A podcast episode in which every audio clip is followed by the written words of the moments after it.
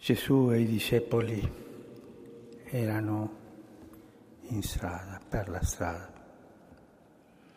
La strada è l'ambiente in cui si involge la scena descritta dall'Evangelista Marco ed è l'ambiente in cui sempre si svolge il cammino della Chiesa. La strada della vita, la strada della storia, che storia di salvezza nella misura in cui fatta con Cristo, orientata al suo mistero pasquale. Gerusalemme è sempre davanti a noi. La croce e la resurrezione appartengono alla nostra storia, sono il nostro oggi, ma sono sempre anche la meta del nostro cammino. Questa parola evangelica accompagnato spesso i concistori per la creazione di nuovi cardinali. Non è solo uno sfondo, è un'indicazione di percorso per noi che oggi siamo in cammino insieme con Gesù che procede la sua strada davanti a noi. Lui è la forza e il senso della nostra vita e del nostro ministero. Dunque, cari fratelli, Oggi tocca a noi misurarci con questa parola. Marco mette in risalto che lungo la strada i discepoli erano sgomenti, erano impauriti. Ma perché? Sapevano quello che li attendeva a Gerusalemme, lo intuivano, ma lo sapevano perché Gesù ne aveva già parlato a loro più volte apertamente. Il Signore conosce lo stato d'animo di quelli che lo seguono e questo non lo lascia indifferente. Gesù non abbandona mai i suoi amici, non li trascura mai, anche quando sembra che vada diritto per la sua strada. Lui sempre lo fa per noi. E tutto quello che fa lo fa per noi, per la nostra salvezza nel caso specifico dei dodici lo fa per prepararli alla prova, perché possano essere con lui, adesso e soprattutto dopo, quando lui non sarà più in mezzo a loro, perché siano sempre con lui sulla sua strada. Sapendo che il cuore dei discepoli è turbato, Gesù chiama i dodici in disparte e di nuovo dice loro quello che stava per accadergli. Lo abbiamo ascoltato. È il terzo annuncio della sua passione, morte e resurrezione. Questa è la strada del Figlio di Dio, la strada del servo del Signore Gesù. Gesù si identifica con questa strada al punto che lui stesso è questa strada. Io sono la via, questa via e non un'altra.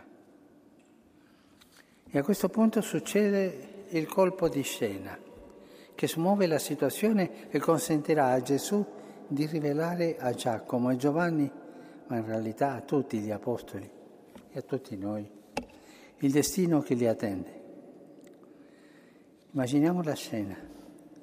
Gesù, dopo aver nuovamente spiegato ciò che gli deve accadere a Gerusalemme, guarda bene in faccia i dodici, li fissa negli occhi, come a dire è chiaro poi riprende il cammino in testa al gruppo. E dal gruppo si staccano due, Giacomo e Giovanni. Si avvicinano a Gesù e gli esprimono il loro desiderio.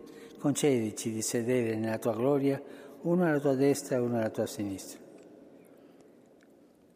E questa è un'altra strada. Non è la strada di Gesù, è un'altra. È la strada di chi, magari senza nemmeno rendersene conto, usa il Signore per promuovere se stesso. Di chi, come dice San Paolo, cerca i propri interessi e non quelli di Cristo. Su questo Sant'Agostino ha quel discorso stupendo sui pastori, che sempre ci fa bene rileggere nell'ufficio delle letture.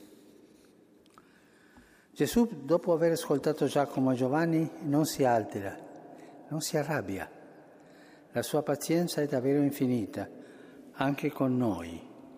È stata, c'è pazienza e ci sarà. E risponde, voi non sapete quello che chiedete.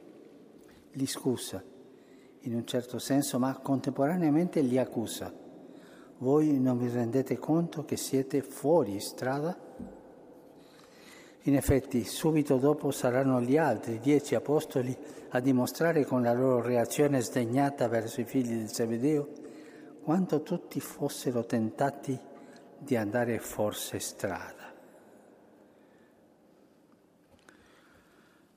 Cari fratelli, tutti noi vogliamo bene a Gesù, tutti vogliamo seguirlo, ma dobbiamo essere sempre vigilanti per rimanere sulla sua strada, perché con i piedi, con il corpo possiamo essere con Lui, ma il nostro cuore può essere lontano e portarci fuori strada. Pensiamo a tanti generi di corruzione nella vita sacerdotale. Così, ad esempio, il rosso porpora dell'abito cardinalizio, che è il colore del sangue, può diventare per lo spirito mondano quello di una eminente distinzione. E tu non sarai più il pastore vicino al popolo, sentirai di essere soltanto l'eminenza. Quando tu sentirai quello, sarai fuori strada. In questo racconto evangelico ciò che sempre colpisce è il netto contrasto tra Gesù e i discepoli. Gesù lo sa, lo conosce e lo sopporta, ma il contrasto rimane. Lui sulla strada, loro fuori strada. Due percorsi irreconciliabili. Solo il Signore in realtà può salvare i suoi amici sbandati e a rischio di perdersi. Solo la sua croce e la sua risurrezione. Per loro, oltre che per tutti, lui sale a Gerusalemme. Per loro e per tutti spezzerà il suo corpo e verserà il suo sangue. Per loro e per tutti risorgerà dai morti e col dono dello Spirito li perdonerà e si trasformerà li metterà finalmente in cammino sulla sua strada. San Marco, come pure Matteo e Luca, ha inserito questo racconto nel suo Vangelo perché è una parola che salva, una parola necessaria alla Chiesa di tutti i tempi. Anche se i dodici vi fanno brutta figura, questo testo è entrato nel canone perché mostra la verità su Gesù e su di noi. È una parola salutare anche per noi oggi. Anche noi, Papa e Cardinali, dobbiamo sempre rispecchiarci in questa parola di verità. Una spada affilata ci taglia, è dolorosa, ma nello stesso tempo ci guarisce, ci libera, ci converte. Conversione è proprio questo, da fuori strada andare sulla strada di Dio. Che lo Spirito Santo ci doni oggi e sempre questa grazia.